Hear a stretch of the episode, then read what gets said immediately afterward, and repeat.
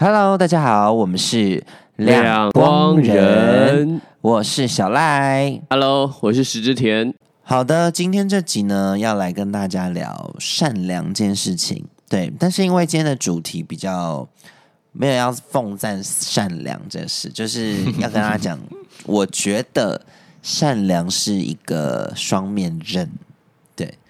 对，那我不知道你认认不认同这个说法，因为很多人都会觉得说，哦，人是人的一生的美德，可能是要拥有善良。当然，我也觉得善良非常的重要。但是很常会遇到呃，社会上有某种的现象，就是因为你太善良了，所以这些人要欺负你。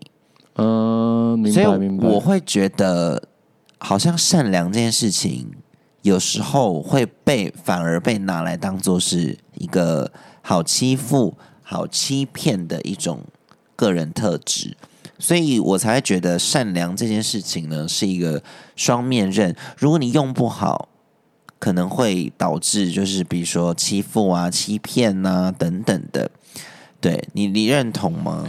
其实我呃，我我是认同的。然后，但但我自己的中心价值还是觉得保持善良是一件很重要的事情，因为我还是觉得要去信仰善良跟真诚这样子的美德。但就如同我们之前聊孝顺的时候讨论到的话题，我觉得每个人对于善良也要有自己的想法。当你遇到跟你价值观真的大相径庭的人，就是完完完全不一样的人，那他相信的善良跟你的善良是不一样的，你就不要那么纠结的设一个停损点吧。就当你觉得你的善良是被别人丢在地上践踏的，那我觉得真的可以各走各路。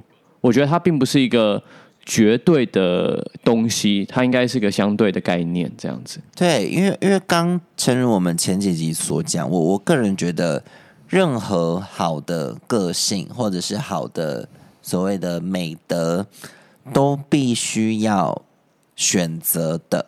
就是这些个性不是说哦，我好，我今天拥有一个很善良的个性，那就是我对每一个人都要善良。我我个人觉得好像不用到每一个人，我觉得所有的个性都是必须是有选择性的对对待别人。就要找到那个值得的人吧。对，我觉得找到值得的这件事情很重要。因为我我我我承认我我觉得善良非常重要。虽然以前对，因为我等下想要外插一个问题，但我先把善良聊完。就是我以前觉得人生就是最重要的三个个性。好，你先想一下，因为我等下可能会问你，你觉得人生最最重要的三个个性是什么？对，然后因为前呃，在我大概二十五岁以前，我是绝对不会把善良放在这个三个选项里的，因为我觉得善良，就我年轻的时候，我觉得善良是一个很空泛的词，就是这个词是没有办法被检测到或是被察觉到的一个个性。我当时是这样认为啦，所以我觉得善良这件事情，虽然老一辈的，比如说父母啊，比如说长辈啊，都会说人一定要保持善良，就算连很多课本上面都会写说要保持善良，但是我是真的当时候不知道怎么表现善良，就是让另外一个人觉得哦，你是一个善良的人。对，那我那时候为什么会觉得善良很重要？原因是因为我心中一直有一个呃中心思想，就是我很喜欢去关怀别人，就是我很喜欢去关心所谓班上的弱势同学。对，但是呃，这件事情从学生时期一直做出来，就是好，大家都真的认为我善良，但是却会被那些坏同学觉得说，哎，你好像是好欺负的那一个。哦，因为你的个性很温柔，所以他就会觉得说好，他就是会哎，有一句话就是叫做什么人善被狗欺之类的，是不是？没有啦，人善被人欺，马善被人骑。哦，对，这句话是这样子，对，这句话是这样子。OK，所以好像古古时候也是有认为说，人只要太善良就会被人家欺负，这是有依据的、哦。嗯嗯嗯，就是就是我我这一路上走来，真的真的被欺负的那些人，要么就是很善良，因为他不敢反抗，或者是他一直觉得人性本善这件事情。你欺负我，但是我还是相信你有善良的那一面。嗯，不要再装好人了。我跟你讲，面对那些人，不需要把你身上的善良施舍给他们，硬起来啊！所以对，一定要硬起来，因为你不知道他们欺负你，或是他们骗你到什么程度。你知道，我身边曾经有一个非常比我还善良的人，就是我，我可能可以认知他比我还善良，他是连那种。压死一只蚂蚁都会在那边，不要不要不要，是小动物，就是很像白雪公主的 OK 个性出现，极端善良的人，对极端善良的人，他就是觉得他对每个东西都很有爱。曾几何时，我是真的蛮羡慕他这个个性的，我觉得哇，他好大爱哦，就是他连这种小生物都可以赋予爱心这样子。但是呢，等他出职场之后，我跟你讲，他就真的被大欺负。就是因为你进入职场，你可能为了升迁，为了得到老板的关爱，不得不选择牺牲掉这些善良的人。说一句现实的，就是大家可能为了升迁，为了工作，为了机会，可能要顺路踩几个人才能上去嘛。嗯，就是很残忍，但是有高几率会发生的。因为当一个老板面临说：“OK，我今天这个职缺就是二选一。”嗯，那你不竞争吗？你得竞争呢。那你竞争的另外一个意思就是，你可能得把另外一个人踩在踩在下面嘛。那由于他这个关爱的个性，他不忍心去踩别人，或者是。他不忍心跟别人就是有一种你死我活的感觉，所以他就是一直停留在他原本的位阶，就是他没有上升这样。啊，但但这个个性是有好有坏，你知道？因为他就变得是 OK，他可能哪一天会觉得啊，自己生活压力好大，为什么跟他同时进去这个工作的人职位都比他高了？我们后来就帮他分析这个问题，就是原因就是你太善良了。因为他已经善良到我认为没有所谓的竞争力，所以我才会觉得说善良这件事情没办法用在你全部的人生，或是所有面对任何一个状况的决定。对我觉得善良这件事情必须要有选择性的实施。嗯，其实我蛮认同的，因为我觉得呃，大多我们认为那些。良善的价值观观，它的其实都是双面刃。就好比我们讲，呃，好奇心啊，同理心啊，或者说这个很敏感啊，善良跟孝顺这些东西都是。那，嗯，在我看来，其实你那个朋友他呃保持善良，的确失去了一些东西，但相信他也有获得。不过在这个状况里面，他就是要去拿捏，说他满不满意现状。如果他不满现状的话，其实就应该要去做出改变。其实我觉得，不妨就把呃那种双面刃的东西都想做是一个跷跷板。你要怎么样让让这个利刃是发挥在它最大效益的地方？就你要用对地方。然后虽然这样讲可能会变得很理性的在评估，但但我觉得其实面对人生的这种问题，有时候真的不能太感性，因为你必须要感性跟理性都去估量。这些方式跟这些状况，才会是真正呃对你自己人生最负责的方式。那在我看来，善良就是你愿意去将心比心，然后你愿意去倾听，愿意用行为去帮助其他人。那你千万要注意，每一个东西都有它最最甜蜜的那个交叉点，就是什么 sweet point。一旦过去了，那个东西就泛滥出来了。那你无止境的善良，其实可能面临到的不只是被辜负啊。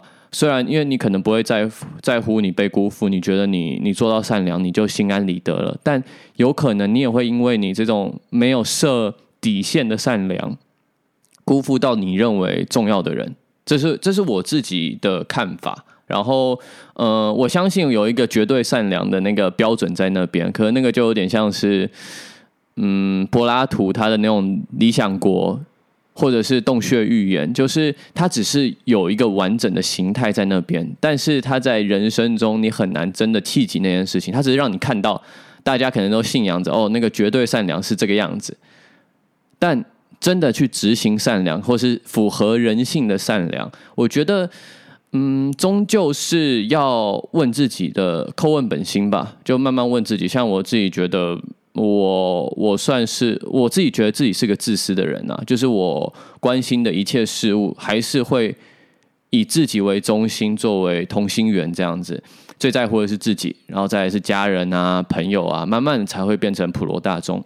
所以我觉得要以这样的，我应该说，我我不奉劝，但。我以我自己的角度的话，我是用这样的基准去保持善良的。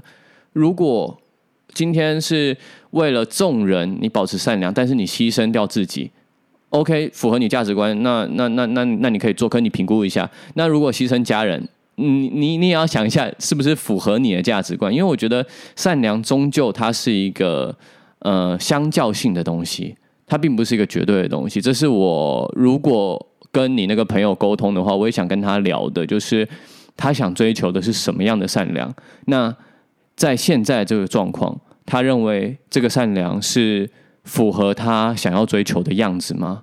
或是得到的那些回馈是他真正想要追求的东西吗？嗯，懂。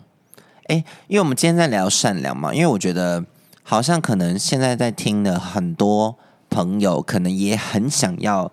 有这个特质，但这个特质呢，可能是呃，从身旁的朋友会告诉说：“哎，我觉得，哎，你是一个善良的人呢。”就是你知道，有些人就会被旁边的人赋予这个善良的封号，但有些人却没有。但有我相信那些人可能也觉得，为什么他可以获得善良的封号？你觉得善良是什么？我刚刚讲啊，就是我我自己觉得善良就是一个愿意用同理心去倾听他人，甚至用行为去帮助他人。我觉得善良是这样子。如果我去定义的话，我会这样定义。对我我我跟他认定差不多哎，就是你愿意去关心别人，然后跟必须哎，好像跟你讲差不多，没关系啊，就就是差不多的认同，就是我很同意。也是啊，将心比心。OK，对，就是就是你，你可以站在别人的立场去想很多事情，就是不是以你，因为你知道身边真的会有很多人觉得你的担心，在我的我的人设或者我的相处状况里，我觉得你的担心不是一个担心。嗯，就是很多人面对别人不同的担心跟焦虑，会觉得。你那个还好吧？你那个根本就还好，但是你不是他，所以你不知道他可能担心的点跟你担心的点不一样。对，所以我觉得如果你可以呃好设身处地的帮他解决，或是提供他一些建议，那 maybe 你可以被获得所谓的善良的封号。对，这是我们对善良的定义啦。所以，如果你想要呃这个人格特质的话，可能试试看用这几种啊，我们刚刚所大认定的方式去做做看。但因为我刚刚突然外差了一题嘛，我先讲再另外一题，一直狂插。就是呢，我我我以前曾经在想，就是个性这件事情是一个，老实讲，它也是一个必须被旁人所感知到你。散发出来的东西，而被认定你是什么样个性的人，对吧？呃，你说个性这个东西也是要被别人感知到的，是不是？对啊，就是你你你的个性来源如何？好，假设我今天是一个很邪恶的人，嗯，但是我我表现出来，我很有同理心，我关心别人，那大家一定会认定我是一个善良的人，嗯，对吧？嗯对。所以呢，我我我曾经有在想说。嗯，你的善良或是你的其他个性，是不是只要展现到别人感知到的那个范围就好？我我有想过这一题，可是对，因为我刚突然想，我突然想觉得，好像这样子就是最小限度的善良，就是哦，旁边人感觉到哦，这个 OK，就人生如戏嘛，对不对？大家都在演。对我我我刚刚突然想到一个，好像是这样行得通吗？呃，我自己觉得，除非你对自己，呃，因为因为像你刚刚有叫我想三个，呃，我认为最重要的美德，我刚刚就想到一个是善良嘛，一个是真诚，一个是自在。那我觉得，如果你可以把自己的状态调整成永远对外的时候，你都可以符合你对面的那个人，就是你的对象。认为你是善良的，我觉得 OK 啊，无妨。如果你都可以做到的话，可是如果你选择这样做的话，首先我觉得那不是对我来讲，那并并不是一个很自在的方式。我觉得我很追求自在，因为嗯，现在这个时代，其实随时随地，你只要不符合你自己所说过的话，或是你的中心思想，或是社会大众给你的人设，其实你马上就会毁灭掉的。所以，呃，除非你确认你到死之前，你都可以完美的维持这种是透是被动性的保持善良的方式，不然我不推荐这个行为。因为，呃，好比你你精神状况不好，或是你觉得疲惫的时候，你稍微了忘记你是在被动保持善良，你主动的不善良了。那首先你不真诚，再来你前面负。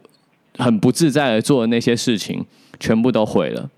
那那那，我觉得这种时候会跌下来，跌的非常的痛啊。了解。你刚刚说你你说你人生觉得三大美德是善良、真诚跟自在。我觉得第三个我有点呃反过来，因为我觉得让让自己自在的话，对他人来讲都会是相较舒服的。哇，我我刚才我。我其实很爱问我身边朋友这几个问题，就是你觉得你人生最重要的三个个性是什么？嗯，我是第一次听到自在，没有，因为我发现我我我那个不是前几天那个。哎，这样讲也不知道好不好。反正反正那个小易有一次不是访问我们，然后我就让你太常感觉到我太 free 了。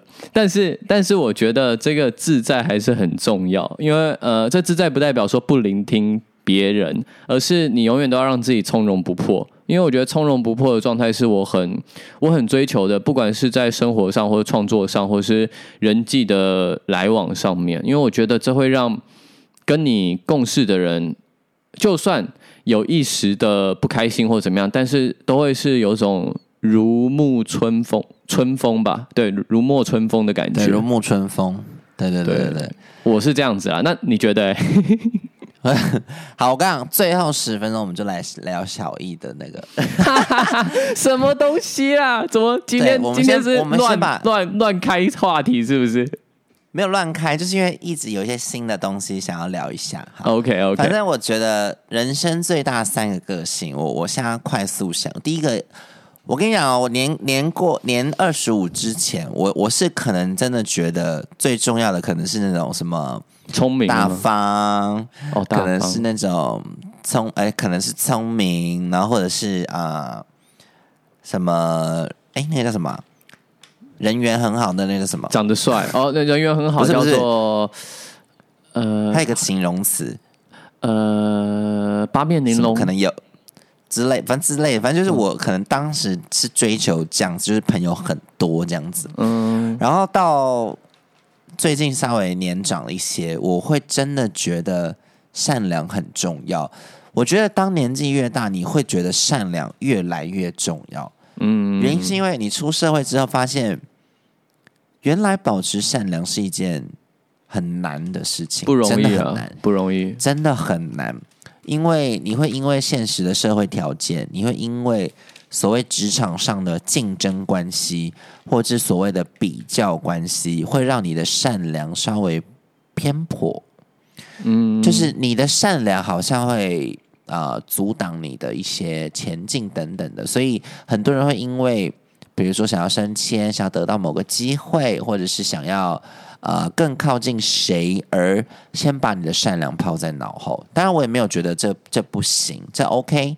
如果你你达到你想要拿到的东西，只要以不伤害人为前提，我我倒是觉得你把善良抛在哪，我都觉得 OK。对，反正我觉得善良是我觉得第一个重要的个性。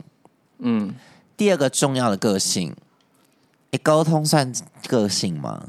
你说沟通吗？善于沟通，善吗？沟通，我觉得，嗯，OK，我我大概 get 得到你的意思，我一时之间想不到更好的个性形容词。我我原本要讲沟通这件事情，因为呃，我觉得沟通这件事情对于现代人来讲好像蛮难的，但我也不知道为什么，就是很多人，就是不管是年轻人或是老一辈的人，他们很很觉得他们。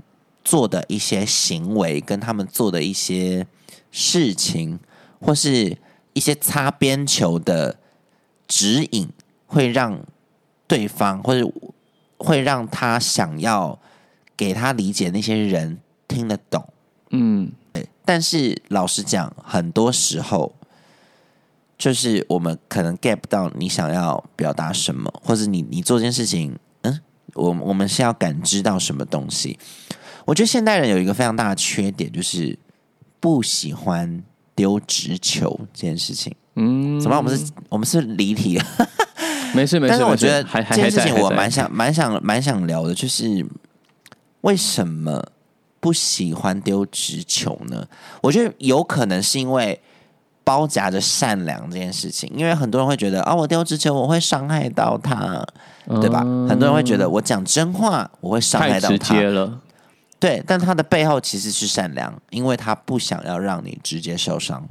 嗯，对。但我认为直球不一定会伤害到别人。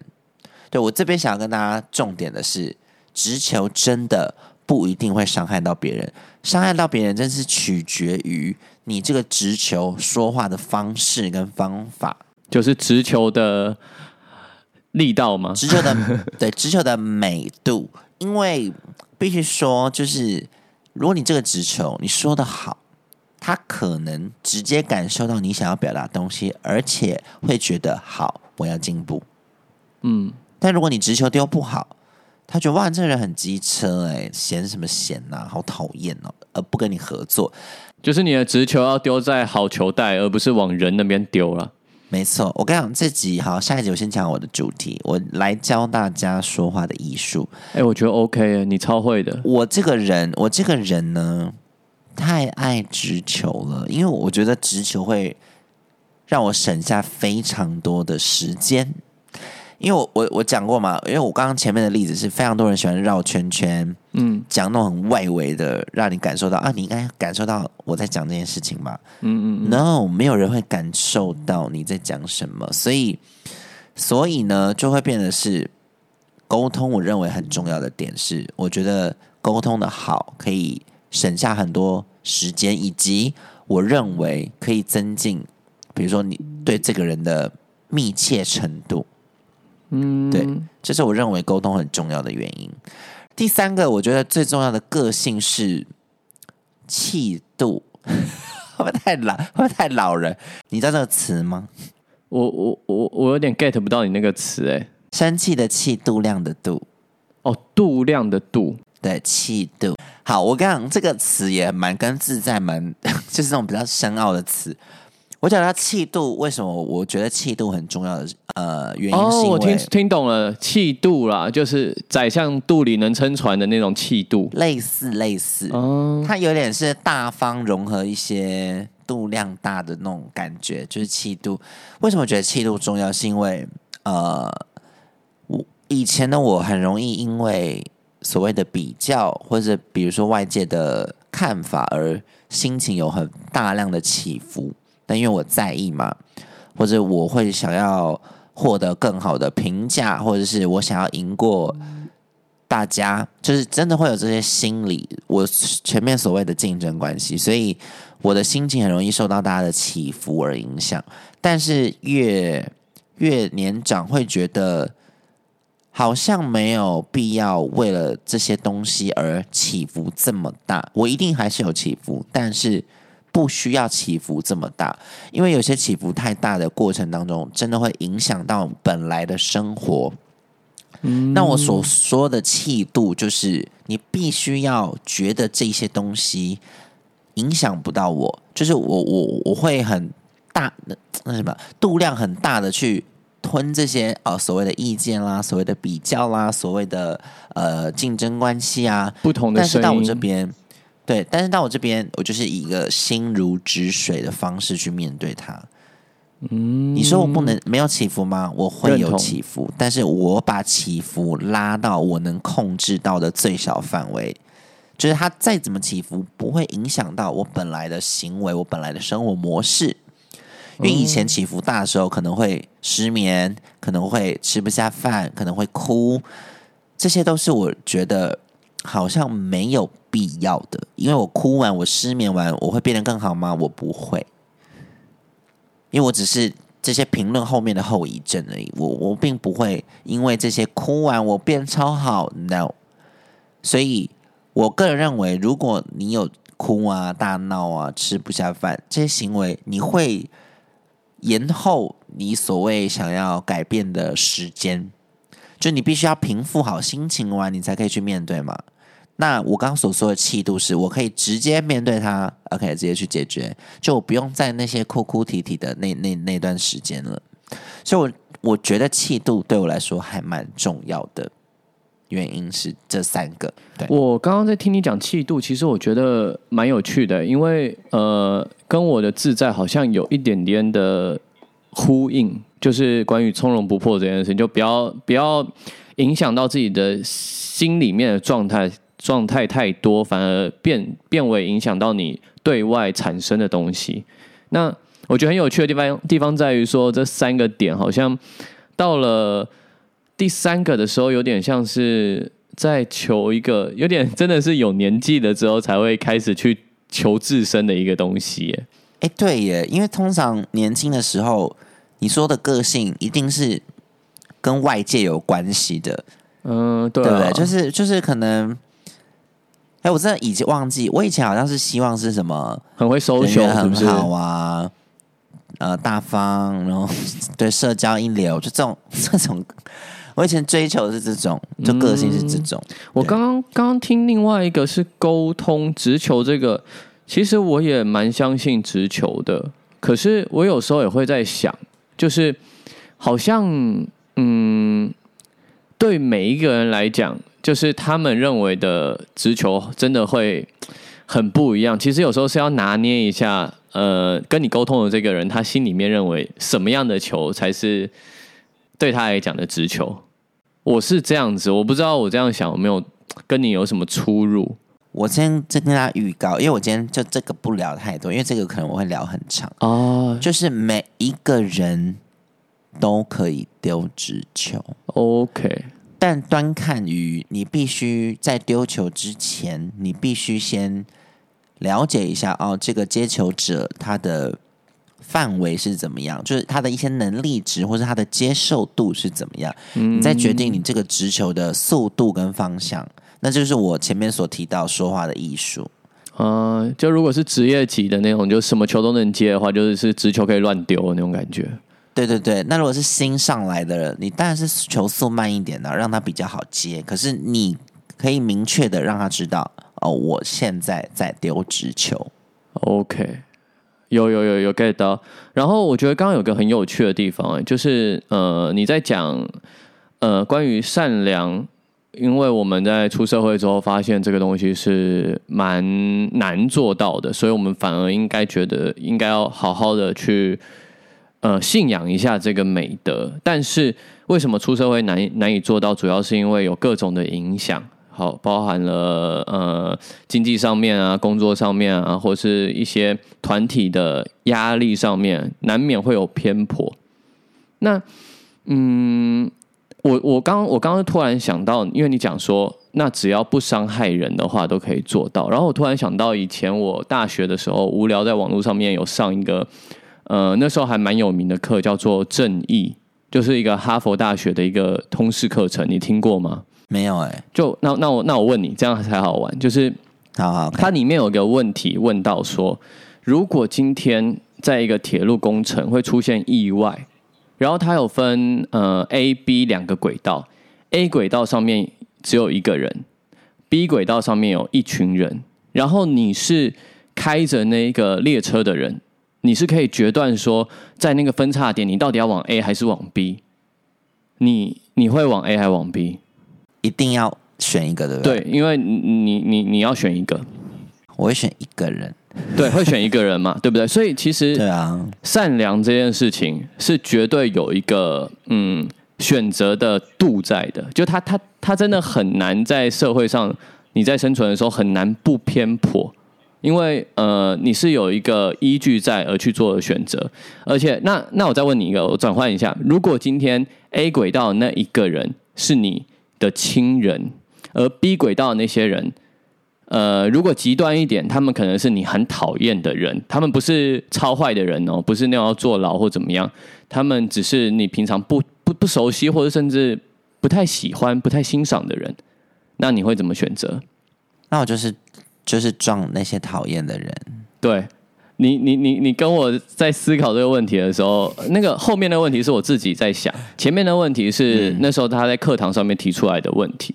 因为我自己在想说，善良的选择的时候，如果真的面临到这么极端的选择，虽然我很害怕会遇到这种选择啦，但我好像真的也会选择离我最近的那个亲人呢。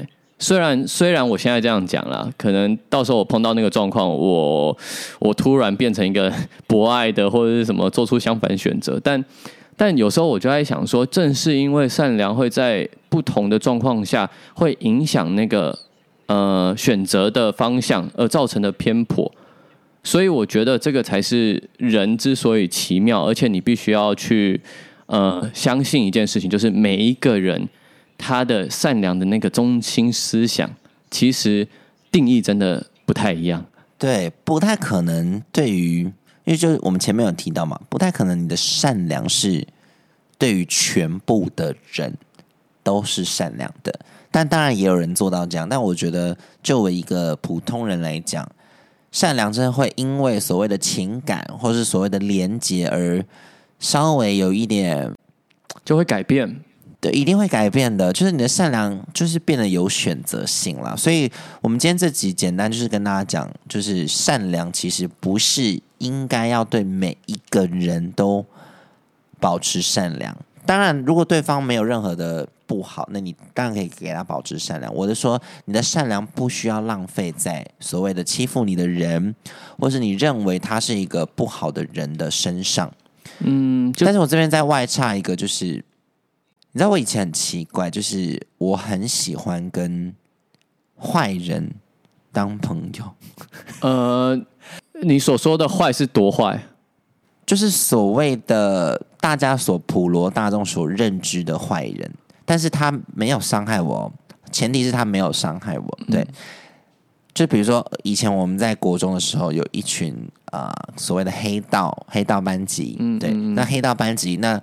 就大家不认识他们，一定会觉得说：“哦，你是坏人，我不要靠近你。”因为连老师都说：“哦，那条不要走，那条是黑道班哦。”这样。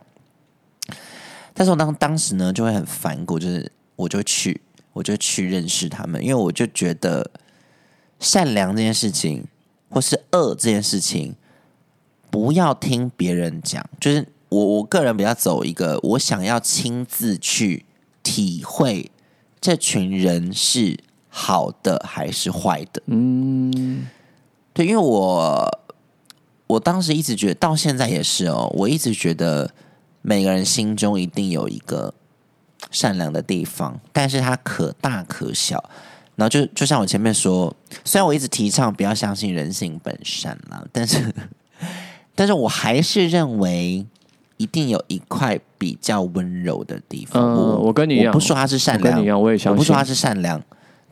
对，我不说他善良哦，我是说他可能有一块稍微比较温柔的地方，所以我很喜欢去找到那个地方。对，对我一个很奇怪的个性，就是我很想要去找到他们那一颗柔软的位置在哪里。哎，这个我我我我真的跟你是一模一样哎，这方面就是我很我我也很讨厌，就是去。就是有一句话就说嘛，就说你永远不要从另外一个人的口中去认识一个人，就是你永远都是要自己去感受那件事，因为呃，很多人人真的是多面性的，他可能对这个人是这样，可是他对另外一些人是另外一个样貌。如果你就扁平化的去看这个人的话，我觉得可能会丧失掉你你在人生中的各种体验吧。所以我我其实是保持着一种好奇心，会想要去接触。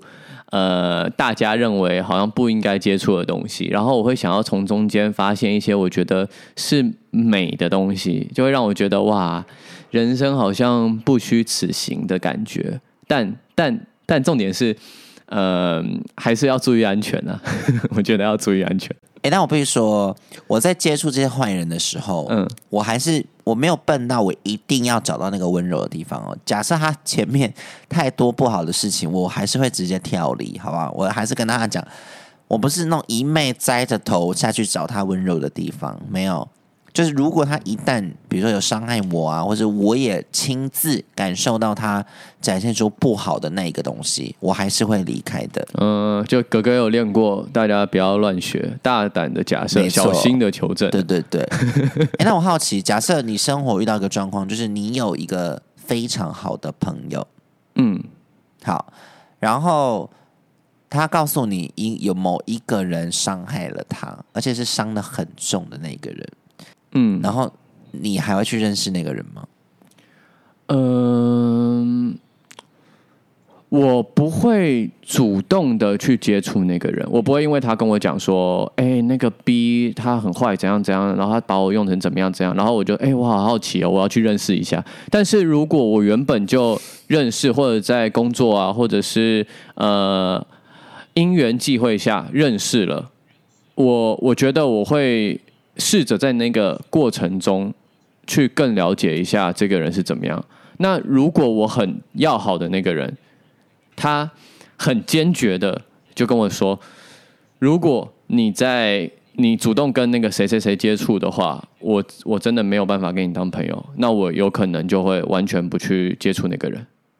但但是我觉得，如果真的是呃避不开的状况的话。”我我会我会跟我的好朋友讨论一下，说这次真的是这个东西，我我觉得我没有办法呃自己一个人就回绝掉了，因为可能牵扯到很多事情，我会这样选择啦。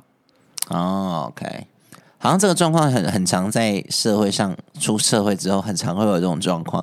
我觉得在在学生时代就很很容易碰到啊，可是出社会之后牵扯到的东西又又更多了。你知道我以前学生时代遇到这样的状况，我都会。去认识那个敌人，对我会，我会偷偷去认识这个敌人。我是说偷偷，就是我的好朋友不会知道这样。嗯，然后就偷偷认识这个人之后，我就会稍微想要理解一下为什么他要这样做。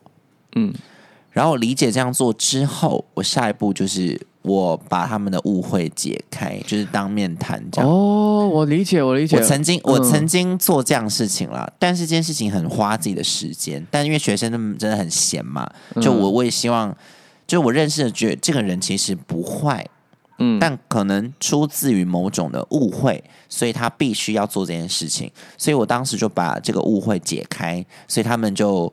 稍微没有那么尴尬，或是没有那么仇恨彼此，但当然也没办法变多好的朋友。但是就是，但是你有一个成就了，加上他们对于彼此的仇恨是没有了。嗯，哎，我好像我好像也喜欢这件事情，哎，可是这可是这件事情真的对我来讲，好像只有在呃，如果那个好朋友对你来讲真的很重要，以及真的是在学生时代才会做。因为我学生时代有时候也会很好奇，就为什么他们要那么讨厌彼此啊？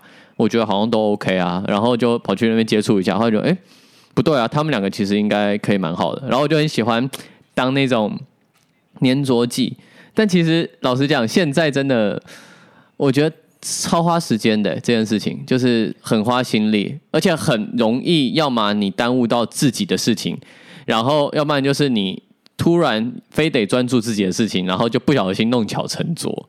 所以我现在反而就是不太想管这种事情。对了，我我是说以前了，现在我会简单碰一下。那我觉得啊，不行，会影响到我自己，我觉得抽手。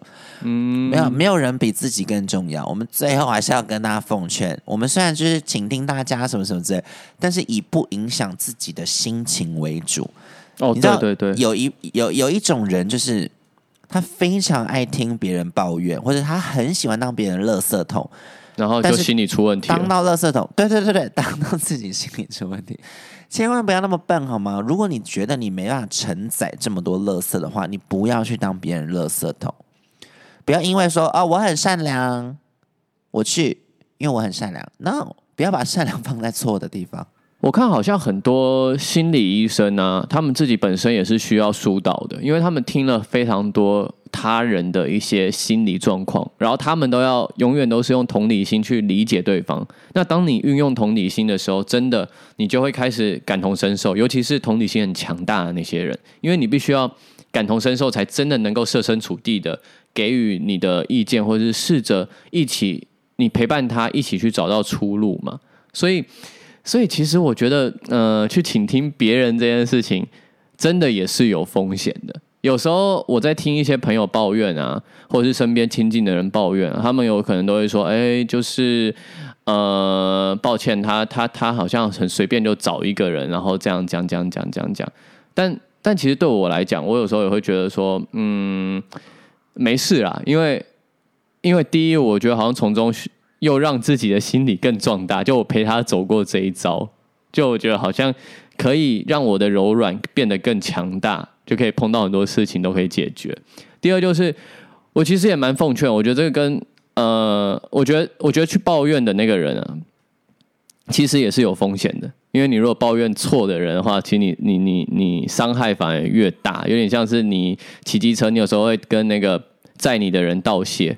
可是其实某方面来讲，骑机车的那个人也也应该跟被你载的那个人道谢，因为他把生命交给你，有点这种感觉。我刚刚因为我自己有一个很奇怪的想法，也不是奇怪，就是我我曾经是非常多人的垃圾桶，就是因为我我觉得我很善于聆听聆听跟同理心这件事情，我都会给他们很好的建议，因为我就觉得天呐，我如果是你的话，我一定会怎么怎么怎么样。所以我我有一阵子就是风评好到，只要谁出事就会想要来跟我倾诉，这样。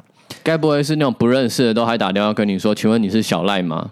有朋友推荐我，没有到那么 夸张，我不是心理咨商师，就是就是到可能身边朋友只要有人有心事，第一时间一定会想要打电话给我。嗯，好，那这样子我就会觉得哇，我自己人缘真的很好哎、然后我就是做这件事情，OK。但是因为每个每次大家抱怨的时间可能都不是很短的，这都是一个比较长时间的抱怨，嗯，所以到最后，因为你会发现，起初还觉得还好，到后面你会觉得，好，听完一个人的抱怨，我自己心情也会变不好，因为我觉得我好像才好像沉浸在他的那个情绪里，然后所以后来我会变得选择性聆听，就是如果对于我情感连接没有那么重的人，他的抱怨我也会听，可是会比较听进去的比较少一点。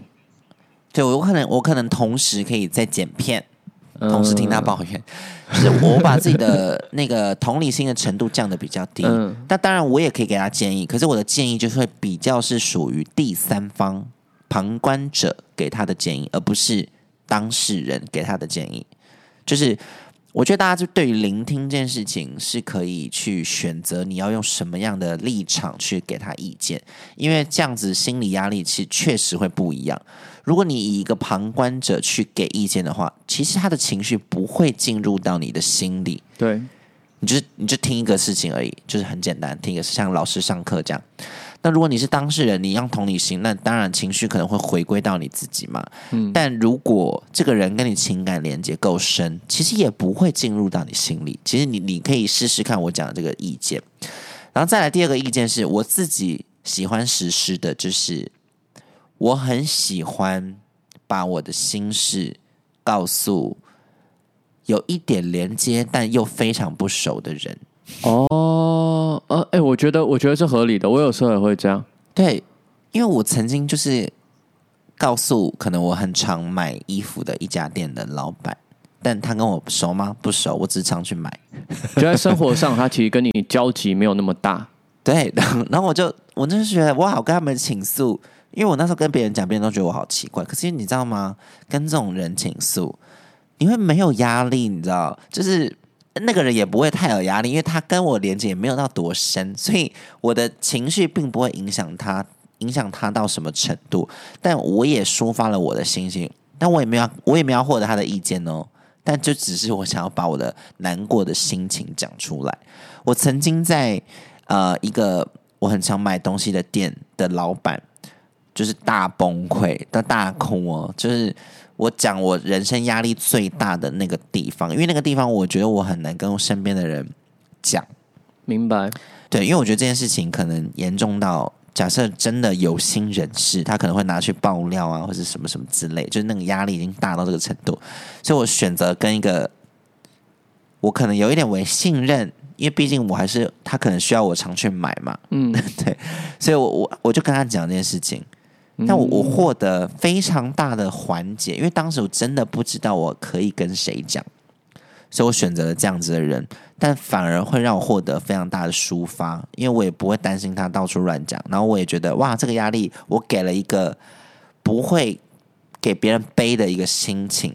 嗯，因为我觉得有时候其实就是想找一个出口，然后这个出口对对两边来讲其实都不是一个很大的负担，不管不管是在呃人际关系上或者情感上面。对，所以这是一些小建议啦。如果如果你们对于呃抒发这件事情有一些想法的话，可以给我们刚刚所讲的这几种人参考。但最后呢，还是要跟大家讲，善良真的每个人必须要保持，但是你的善良必须要是有选择性的善良，嗯，这样你才不会受到伤害。对，这是我们今天善良不是绝对的，而是相相对的。没错，就是刚刚石之田举到的例子，大家可以参考看看。哎，那我们本来最后要聊小易的事情，还要聊吗？